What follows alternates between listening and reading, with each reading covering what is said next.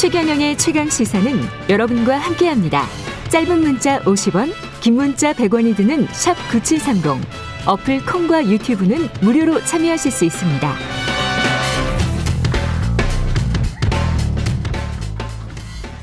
예, 쓰, 쓰, 쓰시면 됩니다. 예, 도쿄 올림픽 양궁 종목에서 사상 첫 금메달 3관왕을 달성한 안산 선수를 둘러싼 이른바 페미니즘 논란 외신에서도 아주 비판적으로 집중 보도하고 있습니다. 흔한 흔한 그냥 짧은 머리인데 왜 쇼컷이 이렇게 논란이 되고 있는지 최지은 문화평론가와 말씀 나눠보겠습니다. 최지은 문화평론가도 지금 유튜브에 보시면 쇼컷이시네요. 최경영 기자님도 쇼컷이시죠? 네, 저도 쇼컷입니다. 저도 짧은 머리를 좋아해요. 네, 저도 좋아합니다. 네, 여름에는 더워서 네. 이게 왜 문제가 되는 거죠? 어, 안산 선수가 지난 7월 24일 예. 올림픽 혼성 단체전 그리고 25일에 여자 단체전에서 잇따라 금메달을 따면서 주목받았죠. 그런데 이즈음에 디시인사이드라는 사이트에 안산 선수가 숏컷에 광주 출신이다. 여대에 다닌다. 그리고 세월호 추모 배지를 달고 있다. 이런 것들에 대한 부정적인 시각의 게시물이 올라와서 굉장히 높은 조회수와 추천수를 기록을 했습니다. 그리고 어떤 SNS 유저가 안산 선수에게 왜 머리를 자르나요? 라고 물어보자 안산 선수가 그게 편하니까요? 라고 했던 답변도 화제가 됐습니다. 그리고 와. 예. 광주 출신이다. 뭐 이렇게 지역 이야기까지 네네네. 해요. 그런 지역 혐오, 호남 혐오 정서를 띈 게시물이었던 거죠. 예. 그리고 또 FM 코리아라는 대형 온라인 커뮤니티에 안산 선수가 예전에 인스타그램에 뭐 웅앵웅 5조 5억이라는 그 온라인 유행어를 사용한 것 음. 그리고 또 걸그룹 마마무의 팬이라는 사실을 두고 부정적으로 바라보는 게시물이 올라와서 또 많은 추천을 받습니다. 마마무가 마마무 좋던데 나도. 네, 그렇죠. 너무 히트곡도 많고 어 마마무가 네. 여성들에게 인기가 많은 팀이기 때문에 이 점이 마음에 들지 않았던 거죠. 남자도 좋아하는 사람이 있습니다. 그럼요, 저처럼. 많죠. 예. 네. 그래서 여기에 몇몇 남초 커뮤니티가 가세를 하면서 안산 선수가 개인전에 출전한 7월 29일, 30일에까지 계속 선수를 둘러싼 악성 댓글이 달리고 이제 이와 관련된 내용들이 계속 뭐 쇼컷 논란, 안산 페미니즘 논란 뭐 이런 식으로 보도가 됩니다. 그 선수가 경기에 집중하기에 최악의 상황이 됐던 거죠. 그런 상황에서도 이제 안산 선수 같은 네네. 경우는 삼관왕을 했는데 네네. 이게 어 이런 식으로 비난을 하는 게 이게 정당합니까? 어디 이런 식이라면 당신은 흑인 아 저 아프리카 출신이다. 이런 음. 거하고 똑같은 거잖아요. 아프리카 출신이다. 무슨 뭐, 뭐 인종차별이라든지 어떻다? 네네네. 뭐 이런 식으로 지역과 네네. 용모를 가지고 네. 비난을 하고 그리고 페미니스트라고 비난을 하는 게 이게 정당합니까? 페미니스트면 페미니스트인가 보다 뭐 이렇게 이러면 되는 거 아니에요? 네. 근데 문제는 이런 예. 성차별주의자들이 계속해서 페미니스트는 뭔가 잘못된 사람들이다라는 프레임을 계속 퍼트리고 있다는 점이죠. 특히 온라인을 중심으로 이런 식의 발언들을 굉장히 많이 하고 있는데 페미니스트 그 자체가 잘못된 행동을 하는 것도 아니고 이들은 그냥 성평등을 지향하는 그런 사람들이다라고 보면 되는 건데 그냥 그런 생각을 가지고 있는 네네. 거잖아요. 네. 근데 이런 이제 유명한 여성을 향한 음. 낙인 찍는 공격이 이루어지는 것은 뭐그 대상뿐만 아니라 다른 여성들을 향해서 계속 음. 이런 안티페미니스트들 뭐 이제 성차별주의자라고 할 수 있는 사람들이 보내는 메시지인 거죠. 그러니까 이거 봐라.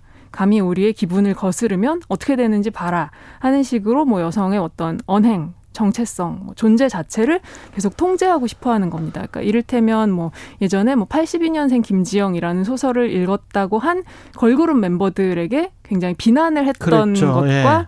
비슷한 정서라고 할 수 있을 것 같아요.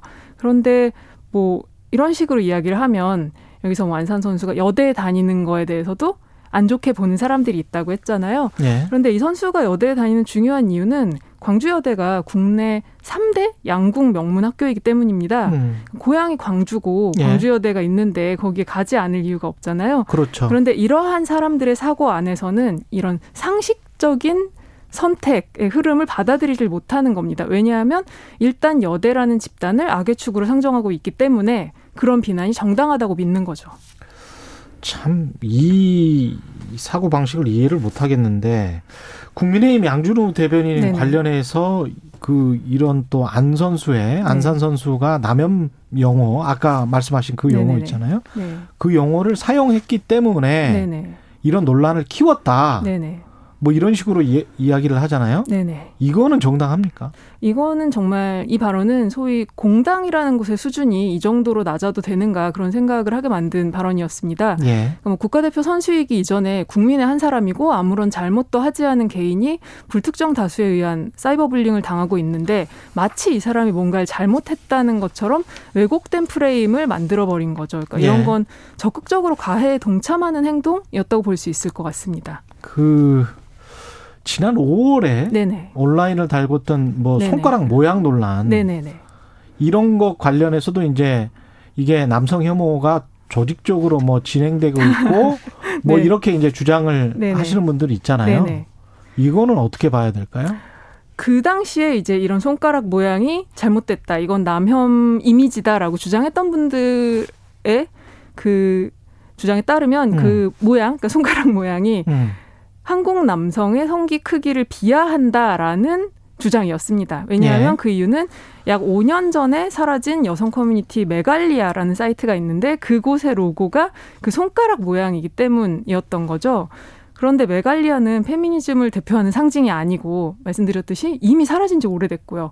음. 그리고 이 무언가를 집으려고 할때 어, 엄지와 검지를 이용하는 것은 아마 인류가 손을 사용하기 시작한 이후로 계속 그래왔을 겁니다. 예. 그러니까 여러분이 지금 어떤 작은 물건을 집으려고 하실 때 만들어지는 사용하죠. 네, 예. 뭐 펜을 잡을 때도 그렇고 소주잔을 예. 들 때도 그런 모양이 되는데 이제 그것에 대해서 이거는 페미니스트들이 남성을 비하하기 위해 의도적으로 이미지를 사용하고 있다.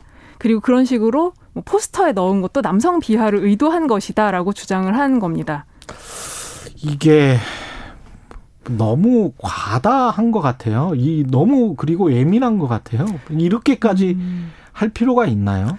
그러니까 이것은 사실은 이렇게 주장하는 사람들도 진심으로 이것이 남혐이라고 믿어서가 아니라 네. 어, 어떤 성평등을 주장하는 여성들의 입을 막기 위해서 어, 이것도 남성 혐오 표현이다. 저것도 남성 혐오 표현이다. 이 여자는 페미니스트다라는 식으로 계속 어떤 분위기를 몰아가고 있는 거죠. 예. 네. 그 다른 쪽에서는 네. 이렇게 막 그 낙인 찍는 공격 네네. 그리고 과도한 마치 백인 우월주의자들이 흑인들을 공격했던 것 같은 그런 양상이잖아요. 음, 이런 게 음. 일부 급진 페미니스트가 벌였던 남혐 운동에 대한 음. 어떤 반작용이다. 음. 반격이다. 음. 이렇게 지금 주장하는 사람들도 음. 있거든요. 그렇게 주장하시는 분들에게는 그렇다면 이제 여러분이 생각하는 일부 급진 페미니스트는 무엇인가라고 다시 한번 여쭤보고 싶어요. 그러니까 음. 이를테면 없어진 지 오래된 메갈리아를 의미하시는 것인가 혹은 이제 굉장히 규모가 작은 사이트인 워마드 같은 사이트를 말씀하시는 것인가 그리고 여기서 이야기하는 남혐 운동이라는 게 뭘까 그러니까 뭐 소라넷 폐쇄하라는 운동 혹은 뭐 불법 촬영 편파 수사를 비판하는 운동, 뭐 강남역 살인 사건 추모 집회 이런 것들이 이제 이분들에게는 남혐 운동이라고 보이는 것인가라고 여쭤보고 싶고요. 오히려 네. 지금 이런 남초 커뮤니티의 낙인 찍기 공격은 2015년 이후에 일어난 한국 페미니즘 붐에 대한 반발이라고 볼 수 있을 것 같습니다. 그러니까 사회가 성평등을 향해서 움직이는 것을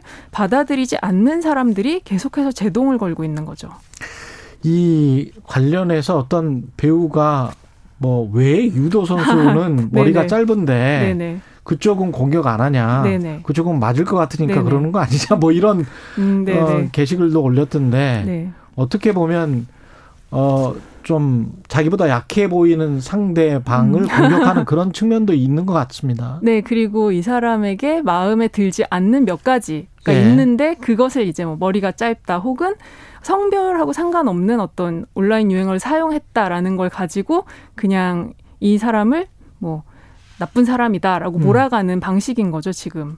그러니까 대부분은 제가 아는 대부분의 남자와 여자들은 이런 생각을 가지지 않는 것 같은데요. 그러니까 특히 이제 안산 선수를 향한 온라인 인신공격 사건의 경우는 정말로 일부 남초 커뮤니티에서 또 유독 목소리를 높이는 회원들을 제외하면 사회 음. 구성원 대부분을 설득하지 못했죠. 그러니까 이를테면 저희 아버지 같은 분도 아니 이 사람이 머리가 짧고 여대를 다니는 게 무슨 상관이냐라고 생각하시는 거예요. 그런데 예. 이제 이것이 누군가에게는 사과해야만 하는 일이다라는 예. 생각이 뭘 사과를 해 그렇죠. 하라는 머리 짧은 거를 머리를 자른 거를 뭐 미장원 원장님한테 뭐 사과 어떤 온라인에서 유행하는 말을 썼다라는 예. 거 그것을 사과하기를 바라는 건데 이제 예. 그 사과가 이루어지지 않는 것에 되게 분개를 하고 있는 것이죠. 예. 이게 외신에서 영어로 이걸 온라인 학대 abuse라고 했거든요. 네. 이거는 sexual abuse처럼 성적 학대하고 똑같은 음, 네. 단어를 쓴 거예요. 네네네. 이건 좀 음. 우리가 생각을 해봐야 될 것 같습니다. 네, 그 예. 한국 언론에서 흔히 젠더 갈등이라는 식으로 퉁치는 경우가 많은데 이번 예. 같은 경우는 정말로 일방적인 공격이었다고 할 수 있으니까요. 우리가 우리 사회가 도대체 이러한 그 사건들이 발생했을 때 어떻게 소화해야 할 것인가 그리고 언론에서 이를 어떻게 다루어 다루어야 할 것인가를 음. 굉장히 좀 많은 음, 숙제를 남겨준 말씀 감사하고요. 예, 지금까지 최지은 문화평론가였습니다. 고맙습니다.